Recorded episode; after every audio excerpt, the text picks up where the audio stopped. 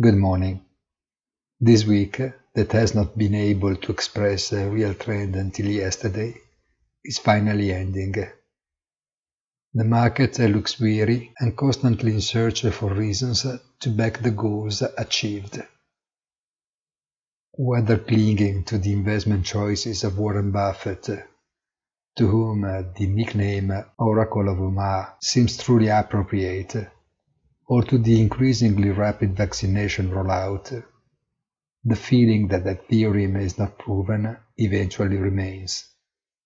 On the yield front, too, the situation seems to have stalled, and so the magical effect of the appointment of new Prime Minister Draghi on the Italian risk spread seems to have run out.